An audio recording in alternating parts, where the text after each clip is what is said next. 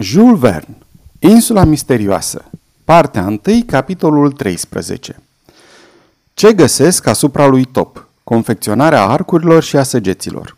O fabrică de cărămizi. Cuptorul de olărie. Diverse ustensile de bucătărie. Prima ciorbă. Pelinul. Crucea Sudului.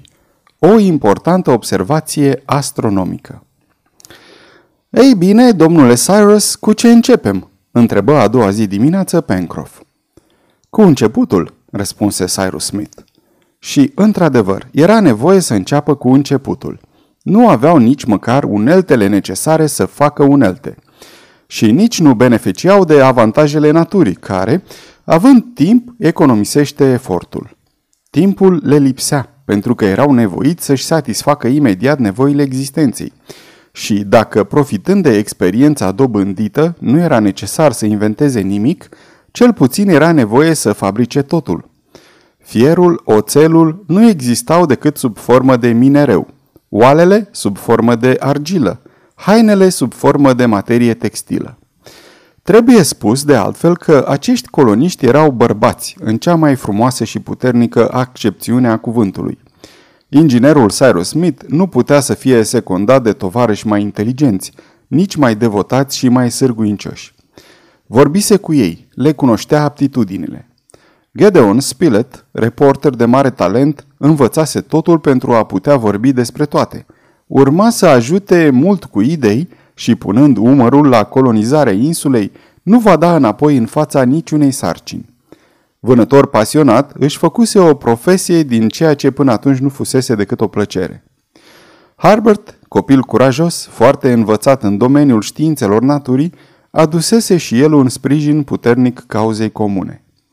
Neb era devotamentul personificat. Abil, inteligent, neobosit, robust, de o sănătate de fier, se pricepea puțin la fierărie și putea să fie foarte util coloniei.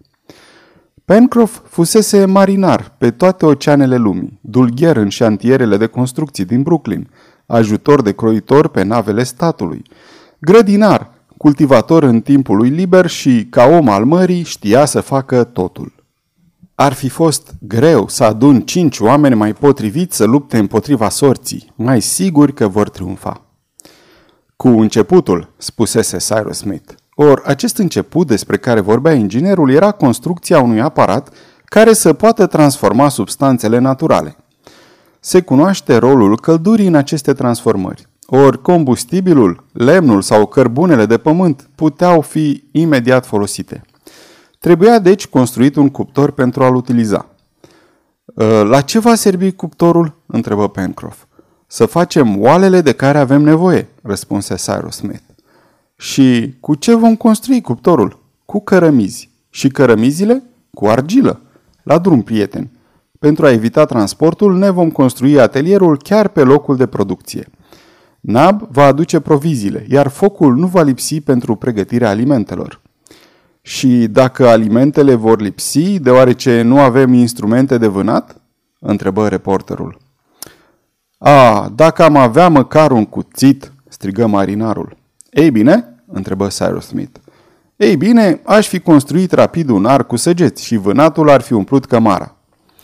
Da, un cuțit, o lamă care taie, spuse inginerul, ca și cum ar fi vorbit cu el însuși. În acel moment, privirile îi se opriră asupra lui Top, care se plimba pe mal. Privirea îi se lumină. Top, vino aici!" strigă el. Câinele veni în goană la chemarea stăpânului. Acesta luă capul animalului în mâini și, scoțându-i zgarda de la gât, o rupse în două bucăți și spuse lui Pencroff. Iată două cuțite, Pencroff.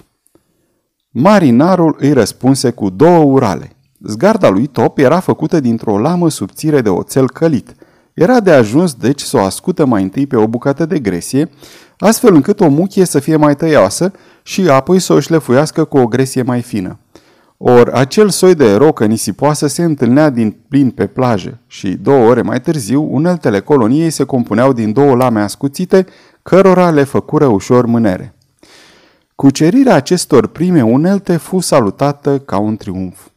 Cucerire prețioasă, într-adevăr, și care sosea la timp. Au pornit la drum. Intenția lui Cyrus Smith era să se întoarcă pe malul occidental al lacului, acolo unde zăriseră în ajun acel pământ argilos, din care luaseră un eșantion. Apucară pe malul râului Îndurării, traversară platoul Marii Priveliști și după vreo 5 mile ajunseră într-o poieniță situată la vreo 200 de pași de lacul Grant. Pe drum, Harbert descoperi un copac ale cărui ramuri sunt folosite de indienii din America de Sud pentru confecționarea arcurilor. Era crejima din familia palmierilor care nu au fructe comestibile. Au tăiat ramuri lungi și drepte, le-au desfrunzit și le-au cioplit mai groase la mijloc și mai subțiri la capete. Nu le mai rămânea decât să caute o plantă din care să construiască coarda arcului.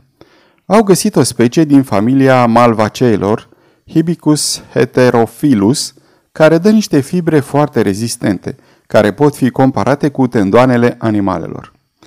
Pencroff obținu astfel arcuri destul de puternice, cărora nu le lipseau decât săgețile. Acestea erau ușor de confecționat din ramuri drepte și rigide, fără noduri. Doar vârful, care ar fi trebuit să fie din fier, nu era ușor de găsit. Dar Pencroff își spuse că el își făcuse partea lui de treabă, acum era rândul norocului să-l ajute. Coloniștii ajunseră pe terenul pe care îl vizitaseră cu o zi înainte. Acesta era format dintr-o argilă de olărit care servește la construirea cărămizilor și țiglelor, foarte bună pentru ce aveau ei de făcut. Procedeul nu punea probleme. Era de ajuns să degreseze argila cu nisip, să dea formă cărămizilor și să le coacă la căldura unui foc de lemne. De obicei, cărămizile se pun în matrițe, dar inginerul se mulțumi să le facă cu mâna. Toată ziua și cea următoare se ocupară cu acest lucru. Argila, îmbibată cu apă, frământată cu picioarele și cu mâinile, a fost împărțită în bucăți egale.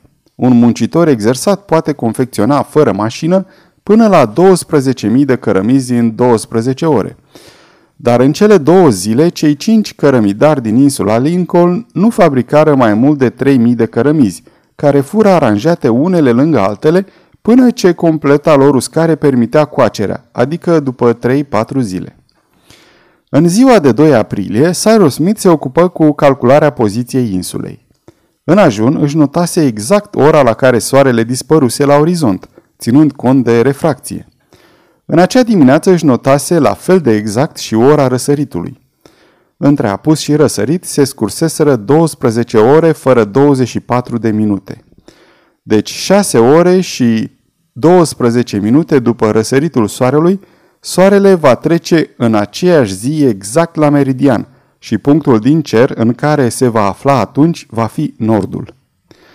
La ora respectivă, Cyrus își notă acel punct și luând care per poziția față de soare a doi copaci, obținu un meridian invariabil pentru operațiile sale ulterioare. În timpul celor două zile până la coacerea cărămizilor, se ocupară de aprovizionarea cu combustibil. În jurul poieniței fură tăiate crăci și culese toate vreascurile de la picioarele copacilor. Între timp și vânară, mai ales că Pencroff poseda acum câteva duzini de săgeți cu vârf ascuțit. Top le furnizase acele vârfuri prinzând un porc spinos destul de slab ca vânat, dar de o valoare incontestabilă datorită țepilor cu care era înzestrat. Acești țepi fură solid fixați la capetele săgeților, a căror direcție fu asigurată de un ampenaj construit din pene de cacadu. Reporterul și Harbert deveniră repede foarte bun trăgător cu arcul, așa că vânatul cu pene și blană abunda în cămară porci de apă, porumbei, aguti, cocoși de munte. Majoritatea fusese uciși în partea pădurii situate pe malul stâng al râului Îndurării și căreia îi dădură numele de pădurea Giacamar, în amintirea zburătoarei pe care Pencroff și Harbert o urmăriseră în prima lor expediție. Vânatul fu mâncat proaspăt, dar afumară jamboanele porcului de apă la un foc de lemn verde, după ce le aromatizară cu fructe și frunze mirositoare. Totuși, această mâncare hrănitoare nu era compusă decât din fripturi peste fripturi și musafirii ar fi fost mulțumiți să simtă aroma unei oale cu supă. Dar era nevoie să aștepte ca oala să fie fabricată și mai întâi cuptorul să fie construit. În timpul acestor excursii, care nu avură loc decât într-un perimetru foarte redus în jurul cărămidăriei, vânătorii putură observară urmele recente ale unor animale mari – înarmate cu gheare puternice, a căror specie nu o putură însă recunoaște. Cyrus Smith le recomandă o extremă prudență, căci probabil pădurea ascundea fiare sălbatice periculoase. Și bine a făcut. Într-adevăr, Gedeon Spilett și Harbert au zărit într-o zi un animal care semăna cu un jaguar. Din fericire, animalul nu-i atacă, căci n-ar fi scăpat fără răni grave, dar de îndată ce vor fi avut o armă serioasă, adică una din acele puști de care tot vorbea Pencroft, Gedeon Spilett jura să se războiască cu fiarele sălbatice și să curețe insula de ele. Șemineul nu a fost amenajat mai confortabil, căci inginerul spera că vor descoperi sau construi, dacă va fi necesar, o locuință mai bună. S-au mulțumit doar să instaleze pe nisipul de culoare un strat proaspăt de mușchi și frunze uscate și pe aceste saltele primitive muncitorii istoviți dormeau perfect. Au făcut socoteala timpului petrecut pe insula Lincoln din ziua în care aterizaseră și de atunci au ținut un calendar regulat. Pe 5 aprilie, care cădea într-o miercuri, se împlineau 12 zile de când naufragiații fuseseră aruncați pe acel litoral. Pe 6 aprilie, în zori, inginerul și tovarășii săi se adunară în Poiană, acolo unde urmau să ardă cărămizile. Bineînțeles că această operație trebuia să se facă afară și nu în cuptoare, sau mai degrabă grămada de cărămizi va fi un enorm cuptor care se va coace singur. Combustibilul, alcătuit din mănunchiuri de vreascuri bine pregătite, fu așezat pe sol și înconjurat de mai multe rânduri de cărămizi uscate, care formară în curând un mare cub, în exteriorul căruia se amenajară răsuflătorile. Această treabă dură toată ziua și de-abia spre seară dă dură foc vreascurilor. În noaptea aceea nimeni nu dormi și vegheară cu grijă să nu se stingă focul. Operația dură 48 de ore și reuși pe deplin. Au lăsat să se răcească masa fumegândă și în acest timp Nab și Pencroft, conduși de Cyrus Smith, transportară pe o targă făcută din ramuri împletite mai multe încărcături de carbonat de calciu, pietre obișnuite care se găseau în nordul lacului. Aceste pietre, descompuse de căldură, au furnizat un var foarte gras, modificându-și prin stingere volumul, var la fel de pur ca și cel produs prin calcinarea cretei sau a marmurei. Amestecat cu nisip, al cărui efect este să împiedice micșorarea volumului pastei atunci când se solidifică, acest var furniză un mortar excelent. Astfel, pe 9 aprilie, inginerul avea la dispoziție o cantitate importantă de var și câteva mii de cărămizi. Fără a pierde nicio clipă, începu construcția unui cuptor care trebuia să servească la coacerea diferitelor obiecte de uz casnic. A reușit fără mare greutate. După cinci zile, cuptorul a fost umplut cu cărbunele descoperit la suprafață, la gura pârâului roșu, și primul fum se înălță dintr-un horn înalt de vreo 20 de picioare. Poiana a fost transformată în uzină și Pencroft credea că din acest cuptor vor ieși toate produsele industriei moderne. Până atunci, fabricarea mai întâi oale obișnuite, dar foarte bune pentru fierberea alimentelor. Materia primă era chiar argila luată din pământ, căreia Cyrus i-a adăugat puțin var și cuarț. În realitate, această pastă era adevăratul pământ de pică, din care se fac oale și căni modelate pe pietre de forme diferite, farfurii, ulcioare mari și vase pentru apă. Forma obiectelor obținute era stângace, defectuoasă, dar după ce au fost arse la temperatură înaltă, bucătăria șemineului a fost înzestrată cu ustensile la fel de prețioase ca și cum cel mai bun caolin ar fi intrat în compoziția lor. Trebuie să menționăm aici că Pencroff, vrând să știe dacă această argilă pregătită astfel își justifica numele de pământ de pipă, își confecționă câteva, destul de grosolane, pe care le găsea fermecătoare, dar cărora, din păcate, le lipsea tutunul. Și trebuie să mai adăugăm că pentru Pencroff era o imensă privațiune. Dar va veni el și tabacul, ca toate lucrurile, își repeta marinarul cu o încredere nestrămutată. Aceste lucrări durară până pe 15 aprilie și timpul fu întrebuințat din plin. Coloniștii deveniți olari nu confecționaseră până atunci decât oale. Când Cyrus Smith va dori să-i transforme în fierari, vor deveni fierari. A doua zi însă era duminică, zi de Paști. Și toți se hotărâră să sanctifice acea zi prin odihnă. Acești americani erau credincioși, scrupuloși și urmau preceptele Bibliei. În situația în care se aflau, nu putea decât să le dezvolte sentimentele de încredere în autorul tuturor lucrurilor. În seara zilei de 15 aprilie au revenit la șemineu. Luară cu ei restul oalelor, iar cuptorul a fost stins în așteptarea unei noi îndelegniciri. Întoarcerea fu marcată de un incident fericit, descoperirea de către inginer a unei substanțe care să înlocuiască iasca. Se știe că iasca provine dintr-o ciupercă din genul poliporeelor. Pregătită cum trebuie, devine foarte inflamabilă, mai ales dacă în prealabil a fost saturată cu praf de pușcă sau fiartă într-o soluție de nitrat sau clorat de potasiu. Dar până atunci nu găsiseră niciun burete de iască, nici măcar una din acele ciuperci care o pot înlocui. În acea zi, inginerul a recunoscut o plantă care aparținea familiei pelinului, care numără printre principalele specii absintul, lămâița, tarhonul și așa mai departe. A smuls câteva mănânchiuri și le-a arătat marinarului. Iată, Pencroff, ceva ce-ți va face plăcere. Pencroff privi atent planta care avea perișorii lungi și mătăsoși și frunze acoperite cu un puf. ce e asta, domnule Cyrus?" întrebă Pencroff. Dumnezeule, este tabac?" Nu," răspunse Cyrus.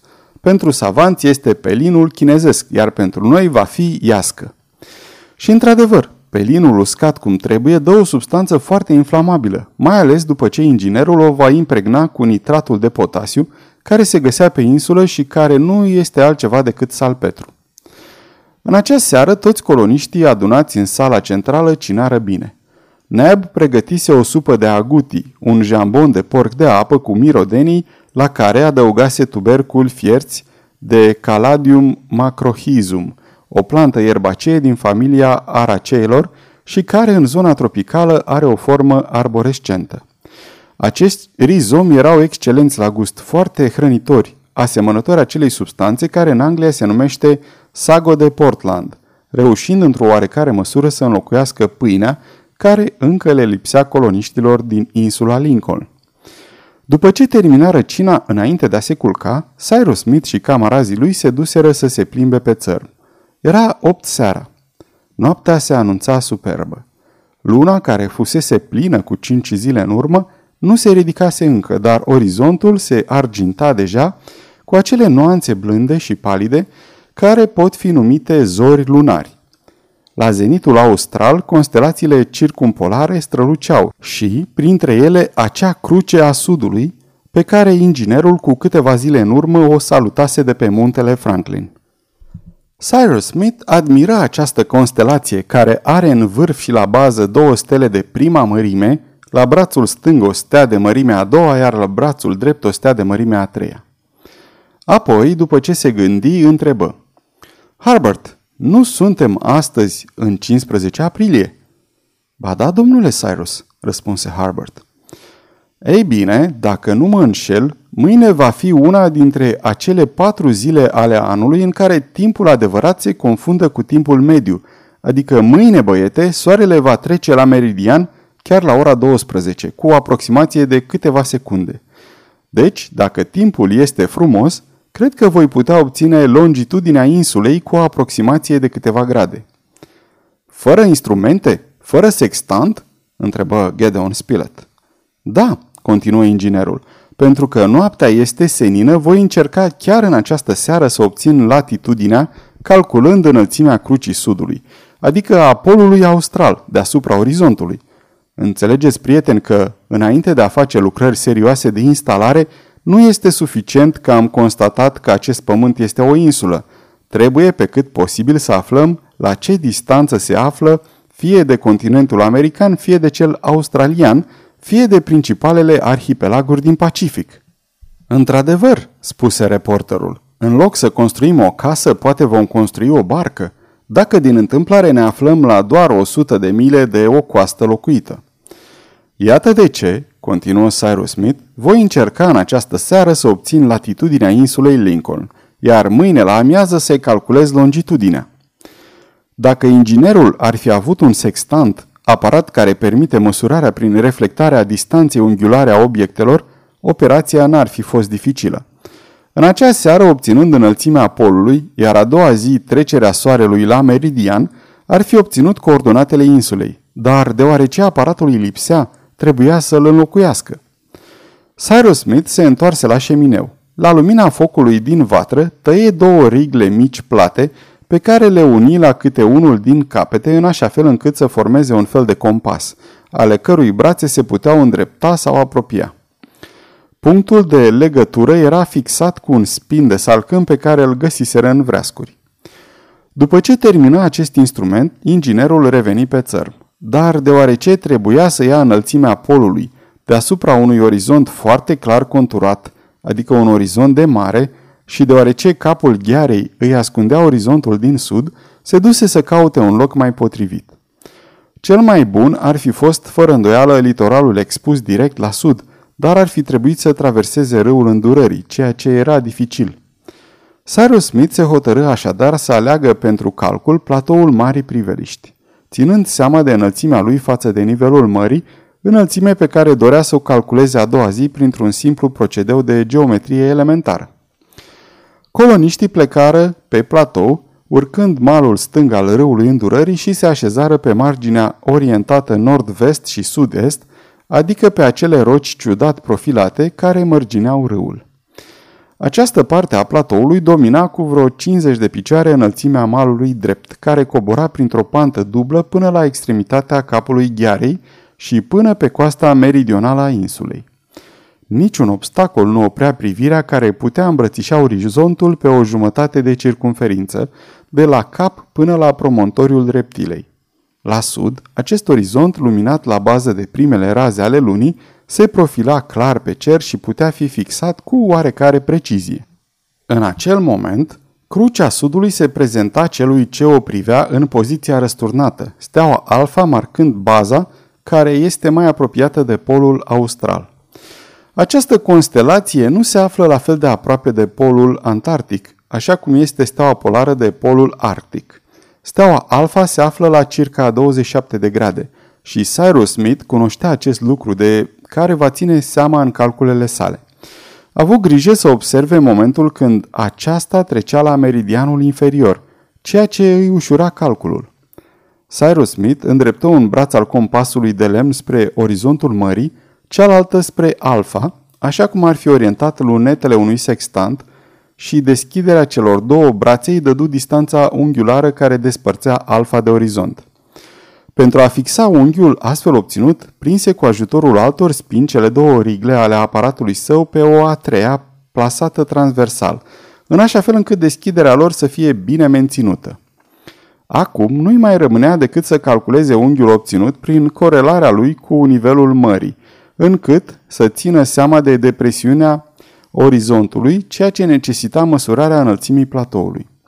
Valoarea acestui unghi dădea înălțimea stelei alfa și, prin urmare, cea a polului deasupra orizontului, adică latitudinea insulei, deoarece latitudinea unui punct de pe glob este întotdeauna egală cu înălțimea polului deasupra orizontului acelui punct.